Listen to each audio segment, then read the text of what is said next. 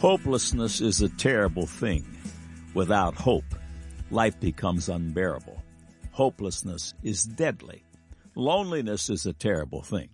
Loneliness makes life unbearable for many. Fear is a terrible thing. Fear too can make life unbearable. A purposeless existence is a terrible thing and it makes life worthless. All terrible things, regardless of what they are constructed of. The hopeless, lonely, fearful, purposeless masses are in a terrible, unbearable state, and imagine that condition will last forever. Eternity never ends. A myriad of solutions are sought and aggressively marketed, but no cure is offered by carnaldom. The Word of God offers the fullness of the Godhead bodily. Jesus Christ the righteous, who fully and completely supplies the cure. It all begins at the place Jesus calls born again. John 3 3, Jesus answered and said unto him, Verily, verily, I say unto thee, except a man be born again, he cannot see the kingdom of God. Have you tired of the pursuit of this life's empty fruits? Do you yearn to be free of your sin and shame and Satan's deadly stranglehold? Will today be your day of salvation? Will today be the day you enter the sunshine of God's fullness. This is your valley of decision and your solution is just minutes away. Follow this prompt right now. Click on the further with Jesus for childlike instructions and immediate entry into the invisible kingdom of God. Now for today's subject. God said Proverbs 23 verses 29 through 35. Who hath woe? Who hath sorrow? Who hath contentions? Who hath babbling? Who hath wounds without cause? Who hath redness of eyes? They that tarry long at the wine, they that go to seek mixed wine. Look not thou upon the wine when it is red, for it giveth his color in the cup when it moveth itself aright. At the last, it biteth like a serpent and stingeth like an adder. Thine eyes shall behold strange women, and thine heart shall utter perverse things. Yea, thou shalt be as he that lieth down in the midst of the sea, or as he that lieth upon the top of a mast. They have stricken me, shalt thou say, and I was not sick. They have beaten me, and I felt it not. When shall I awake? I will seek it yet again. God said Habakkuk chapter 2 verse 15, Woe unto him that giveth his neighbor drink, that putteth thy bottle to him, and makest him drunken also, that thou mayest look on their nakedness.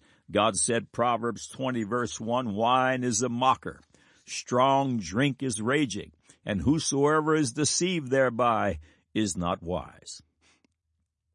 Man said, a little moderation, a little bit of wine, a little bit of beer, a little whiskey, marijuana, cocaine, whatever you want, just a little. Hey, Jesus made wine, didn't he? Now the record. There are nine features on God Said, Man Said that deal with alcohol and Christians. Should a Christian consume alcoholic beverages? This feature will sample foundational information from past God Said, Man Said features and then, for your consideration, offer the latest research that's causing quite a stir. When God condemns an action, wise men and women take heed. Years ago, while working in the prison ministry, I met a man named Victor. Victor was an alcoholic and was incarcerated as a result of deeds spawned by his bondage. Victor had all the necessary tools to succeed in life, but in his approximate 60 years, success was absent. Poor Victor's life was wasted and many other lives affected family members, friends, loved ones, employers, taxpayers, etc., were directly damaged by his actions. I asked Victor when he became an alcoholic, and he said, My first drink. Moderation didn't work for Victor. God said, man said subject, alcohol and Christians. In etymology, which is the study of words, a guideline exists known as the rule of first occurrence. The rule basically states that a word's definition is established during the word's first use. The word drunken is first found in Genesis 9:21. This is the first account of the existence of alcoholic beverages and of someone suffering the effects of alcohol, and it happened to none other than Noah. Scientists note that Noah was blindsided. He was an expert husbandman, making wine for hundreds of years, but this time, immediately after the worldwide flood, things were not the same. Further on in this feature, I will explain. Nevertheless, Noah became drunk and passed out in his tent. His son Ham, in the presence of his brothers, showed disrespect to his father concerning this matter. When Noah awoke, being aware of what Ham did, he cursed Ham's son Canaan. This young man went on to populate the land of Canaan, which today is the land of Israel. These people, as well as the Ishmaelites and other Arabian people, presently reside in the Middle East and are participating in the region's terrible turmoil. They will find themselves complicit in bringing about the great horrendous battle of Armageddon. Imagine the first occurrence of alcoholic beverages will go on to participate in the battle, the earth ending battle of Armageddon. The devastating effects of alcohol are in fact like an Armageddon on the world's population. This feature was first published in the year 2002. The statistics cited are from the United States. The effects of alcohol in many other nations, I'm sure, are as bad or even worse than those of the U.S. The current population in 2002 of the United States is estimated at 307,673,950. Consider these facts. 13 million adult Americans are alcoholics, and another 76 million are adversely affected by its results. This year, an estimated 100,000 Americans will die as a result of alcohol. This number is nearly twice the number of U.S. soldiers killed in the entire Vietnam War.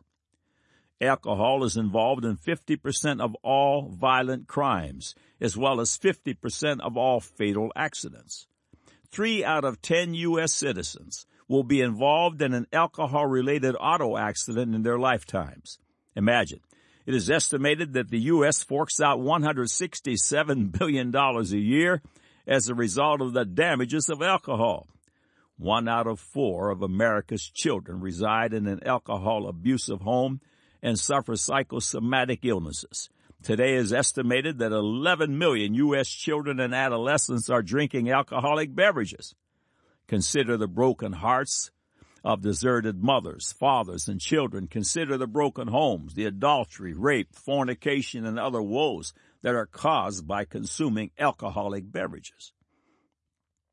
Another terrible de- uh, devastation caused by alcohol is the effects of it on the unborn in the mother's womb. It's called fetal alcohol syndrome. It can be caused by a mother drinking as little as one alcoholic beverage during pregnancy. It is the number one cause of birth defects and renders its children with IQs 13 to 16 points lower than their non-affected counterparts.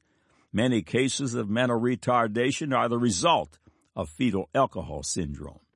Drinking kills neurons, causes cancer, destroys livers, damages the ability to discern between right and wrong, and so on.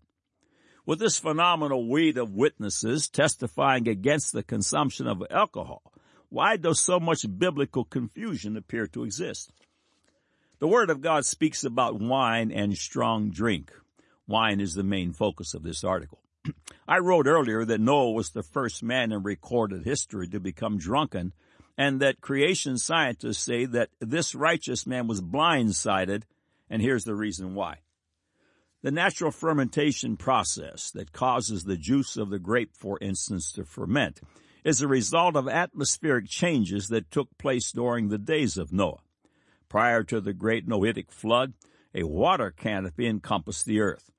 This water canopy was destroyed by God and cast down to the earth.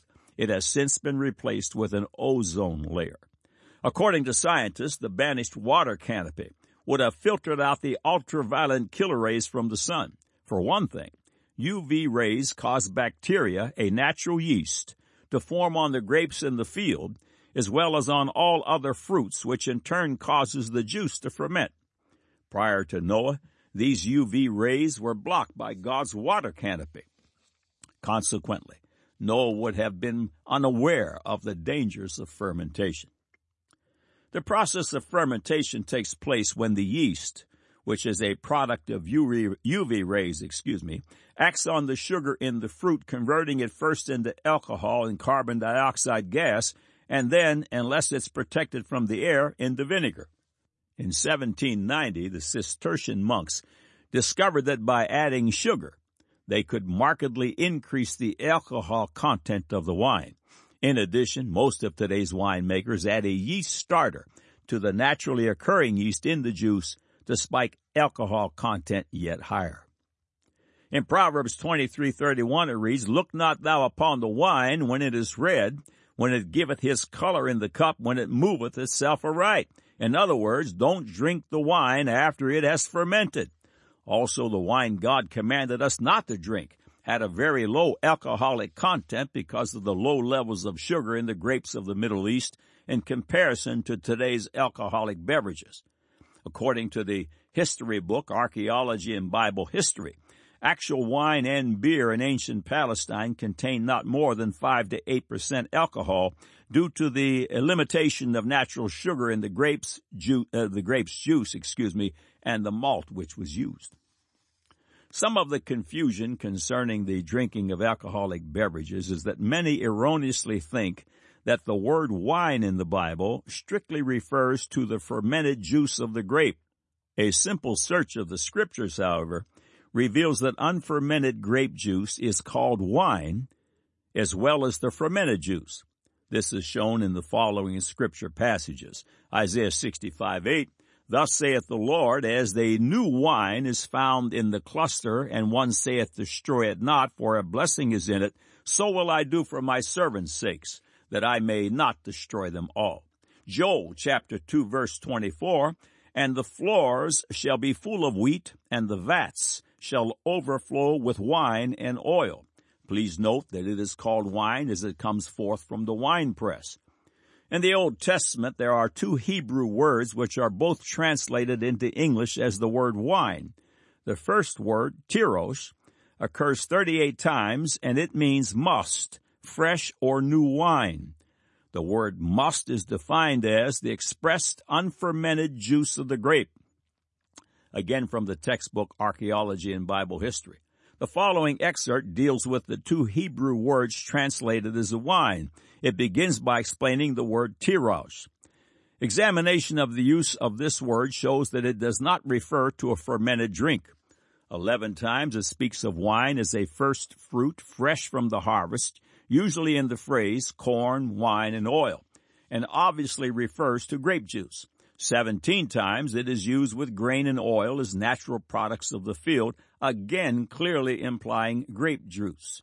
In three places, tirosh is said to be filling the presses, obviously referring to freshly pressed juice.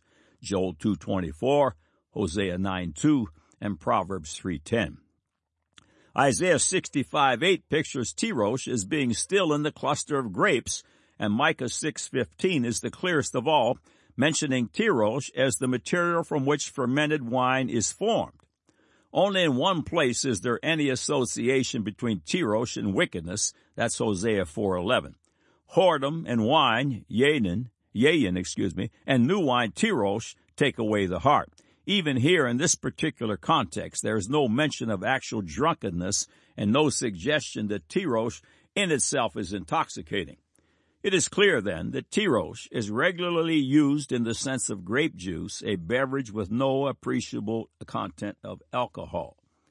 Concerning the second Hebrew word yayin, it goes on to say, Yayin is the most common word for wine in the Old Testament, occurring 135 times, and clearly means fermented wine.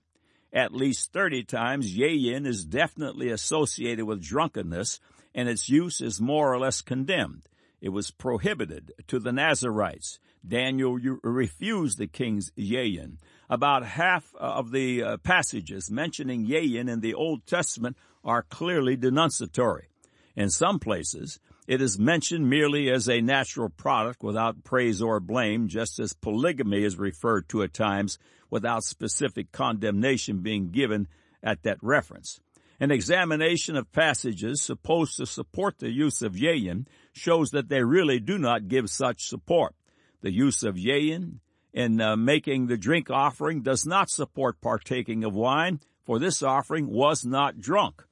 End of quote. Please note, this drink offering was never consumed, was poured out before the Lord, just as all things detrimental to human health were commanded by God to not be consumed, i.e., the fat, the blood, the dung, the caul above the liver. As in the Old Testament, the word wine in the New Testament can mean unfermented or fermented wine. When Ephesians 5:18 says, "And be not drunk with wine," it refers to fermented wine. Wine then can be fermented or unfermented. Now concerning the marriage supper in Cana where Jesus turned water into wine, there is one very obvious reason that certifies that Jesus, in fact, did not create fermented wine, and that reason is that the Lord Jesus Christ was sinless. Had he created fermented wine and contributed to the drunkenness of others, he would have been guilty of disobeying the many commandments forbidding it. Do you suppose Jesus would have created wine that, if consumed by a pregnant woman attending the marriage supper, could have harmed her unborn child with fetal alcohol syndrome? Do you suppose that our Lord Jesus would have given the people fermented wine, causing men to lust after their neighbors' wives, fistfight in the parking lot, and wreck their chariots on the way home?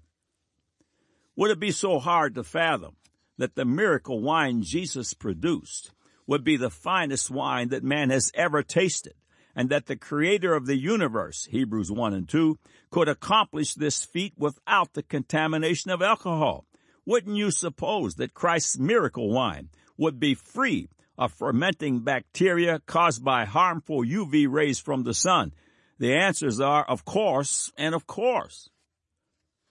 In regard to the heavenly miracle wine, Jesus comments in Matthew 26, 29, just before his crucifixion, But I say unto you, I will not drink henceforth of this fruit of the vine until that day when I drink it new with you in my Father's kingdom. Note, when I drink it new, not only inferring freshly pressed wine, but wine before the contamination caused by man's sin, before the UV rays that cause fermentation. Proponents of alcoholic consumption felt vindicated when a 1999 University of Wisconsin Medical School study ascribed great health benefits to fermented wine.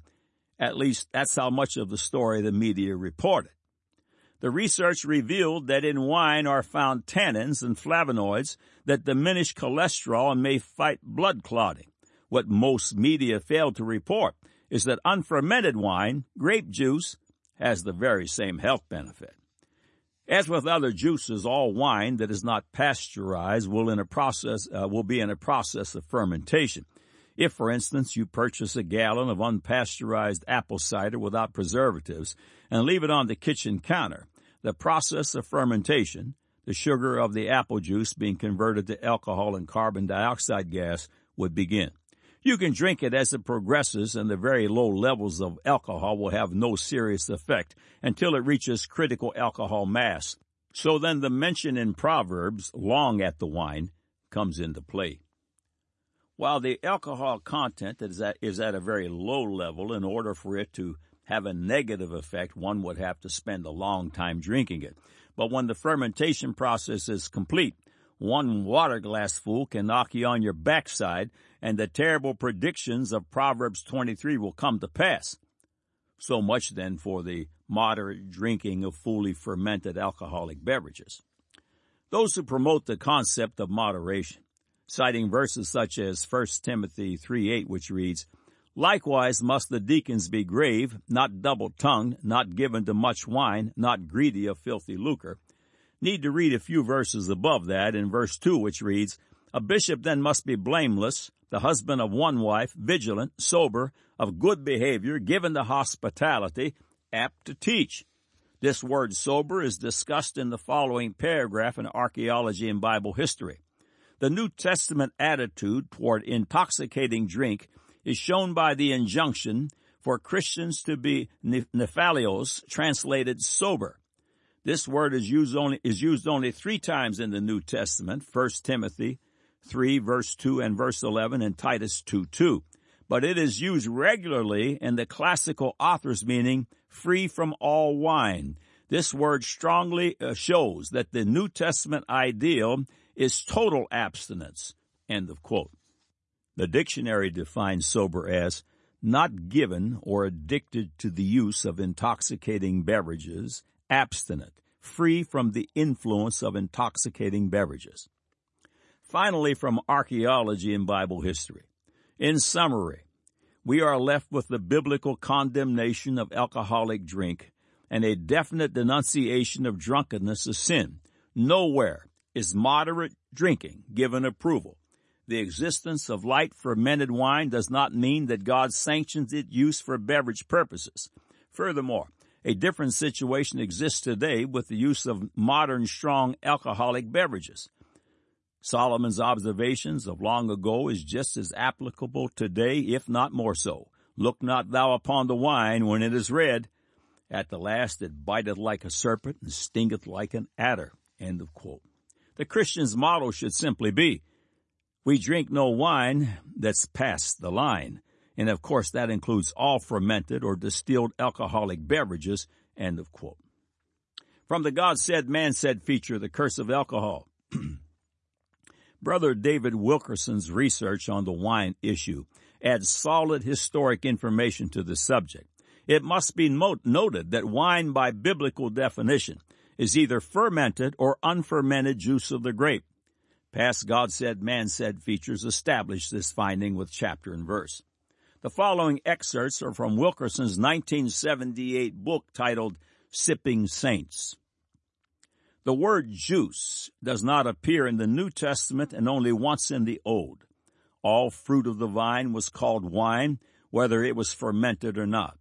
There are 13 different words used in the Bible which are interpreted as wine, nine in Hebrew and Chaldea, and four in Greek.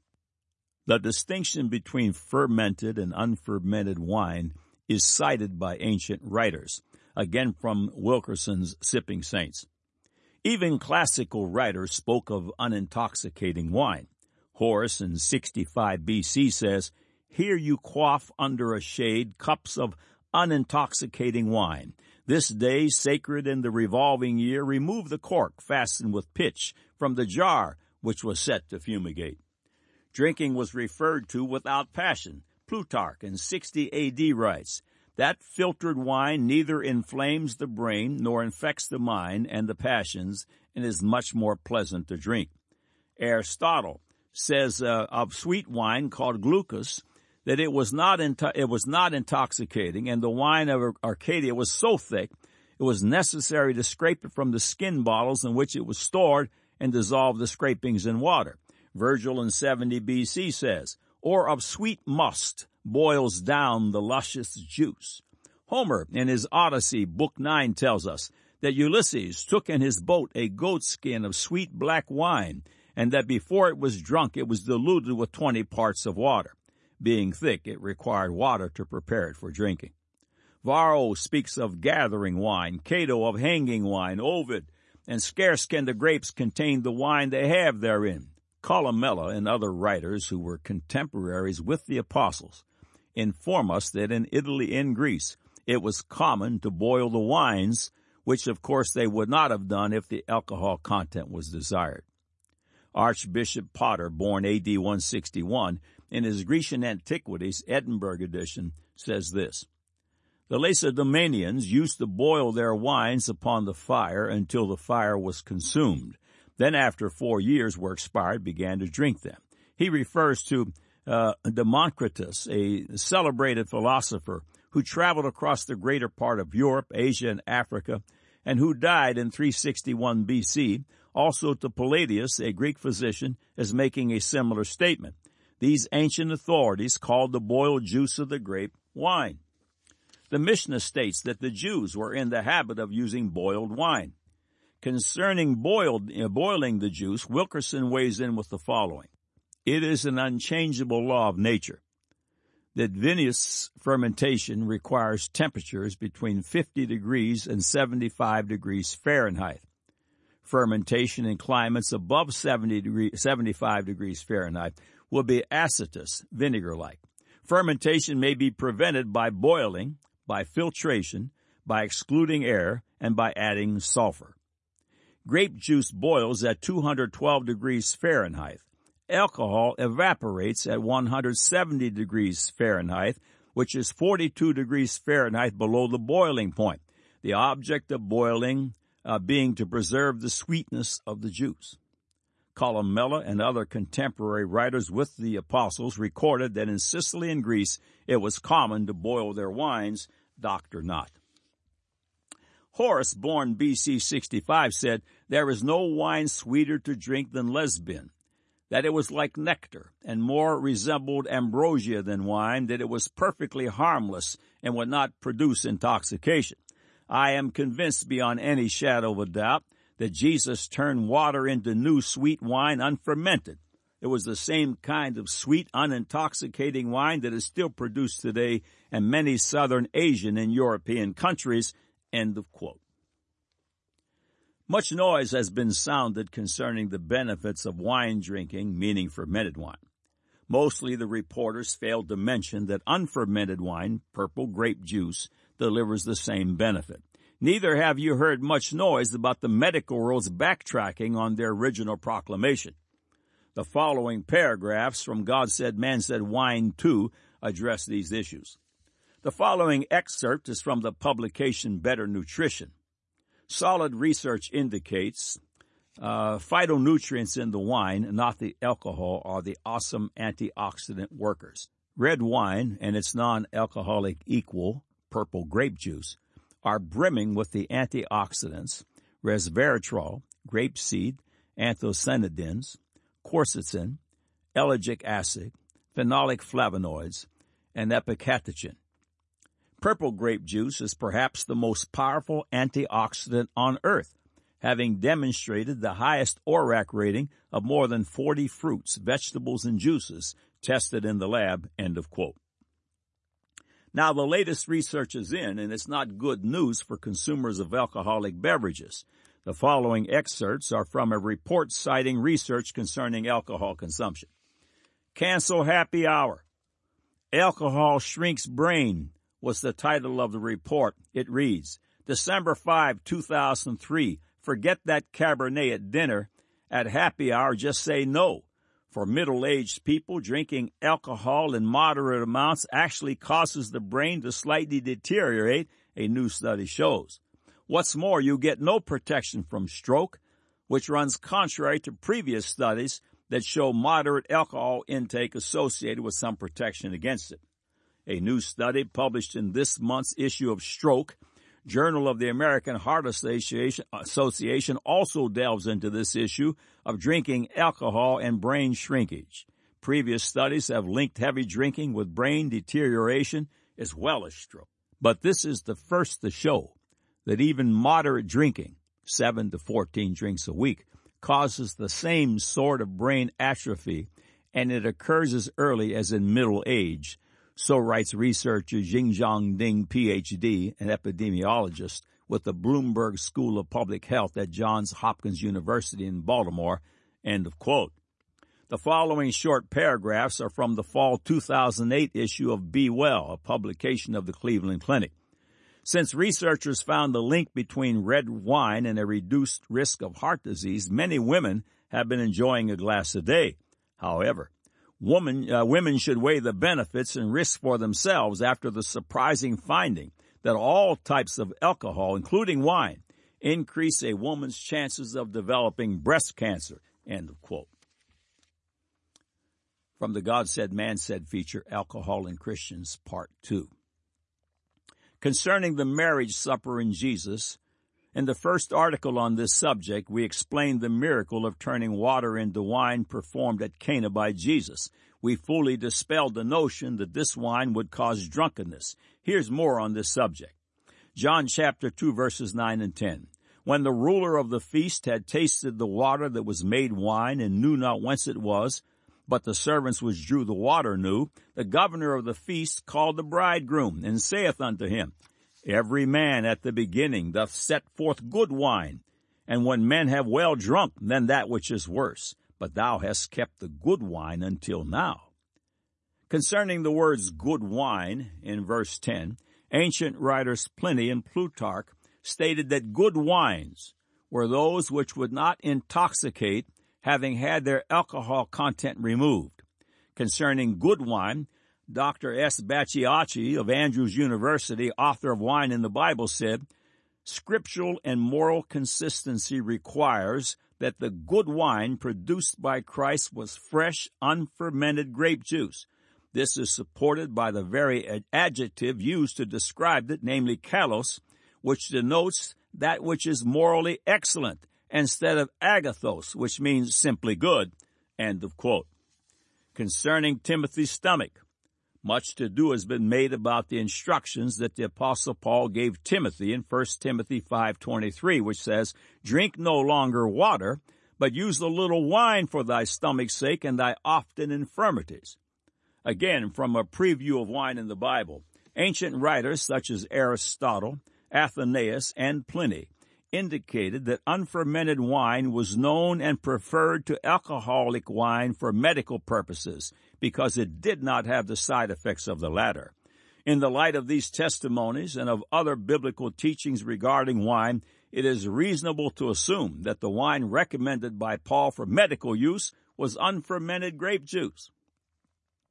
The conclusion of this whole study on the biblical teaching regarding the use of alcoholic beverages can be summarized in one sentence. Scripture is consistent in teaching moderation in the use of wholesome, unfermented beverages and abstinence from the use of intoxicating fermented beverages. End of quote. Alcohol consumption is Satan's snare. In the September 14, 2018 issue of the week, on their Health and Science page, you'll find the following excerpts under the heading, How Much Alcohol is Safe. In a hotly disputed finding, a major global study has concluded that there is no safe level of alcohol consumption and that even the occasional drink can be harmful to your health. The Global Burden of Disease study examined data on drinking in 195 countries between 1990 and 2016, focusing on how consumption affected risk for 23 different alcohol related issues. The researchers found that even as little as one drink a day over a year slightly increased the incidence of health problems. A low level of alcohol use does seem to provide some protection against heart disease and diabetes, researchers acknowledged, but those benefits are outweighed by other impacts. But the study method sparked widespread skepticism, reports the New York Times. The researchers weren't able to control for possible confounding factors. People who drink may be more likely to smoke, for example. Many researchers argue that recommending zero alcohol consumption is unrealistic and unhelpful claiming there is no safe level does not mean, uh, does not seem an argument for abstention, says David Spiegelhalter, a statistician at Cambridge University. There's no safe level of driving, but governments do not recommend that people avoid driving. End of quote. Yeah, no safe level is what the research said. Inherent within every commandment of God is a blessing or a curse because God's word is the supernatural inerrant truth. Obeying it yields the fruit of the blessing, the blessing of doing the right thing. Because God's word is the supernatural inerrant truth, disobeying it yields the deadly fruit of the curse, the curse of doing the wrong thing. When God's word condemns any activity, wise men and women, boys and girls obey. It's a matter of doing the right thing. Run to the commandment and judgment, not from it. God said, Proverbs 23, 29 through 35, Who hath woe? Who hath sorrow? Who hath contentions? Who hath babbling? Who hath wounds without cause? Who hath redness of eyes? They that tarry long at the wine, they that go to seek mixed wine. Look not thou upon the wine when it is red, when it giveth his color in the cup, when it moveth itself aright. At the last it biteth like a serpent, and stingeth like an adder. Thine eyes shall behold strange women, and thine heart shall utter perverse things. Yea, thou shalt be as he that lieth down in the midst of the sea, or as he that lieth upon the top of a mast. They have stricken me, shalt thou say, and I was not sick. They have beaten me, and I felt it not. When shall I awake? I will seek it yet again. God said Habakkuk 2.15, Woe unto him that giveth his neighbor drink, that puttest thy bottle to him, and makest him drunken also, that thou mayest look on their nakedness. God said Proverbs 20 verse 1, Wine is a mocker, strong drink is raging, and whosoever is deceived thereby is not wise. Man said, a little moderation, a little bit of wine, a little bit of beer, a little whiskey, marijuana, cocaine, whatever you want, just a little. Hey, Jesus made wine, didn't he? Now you have the record.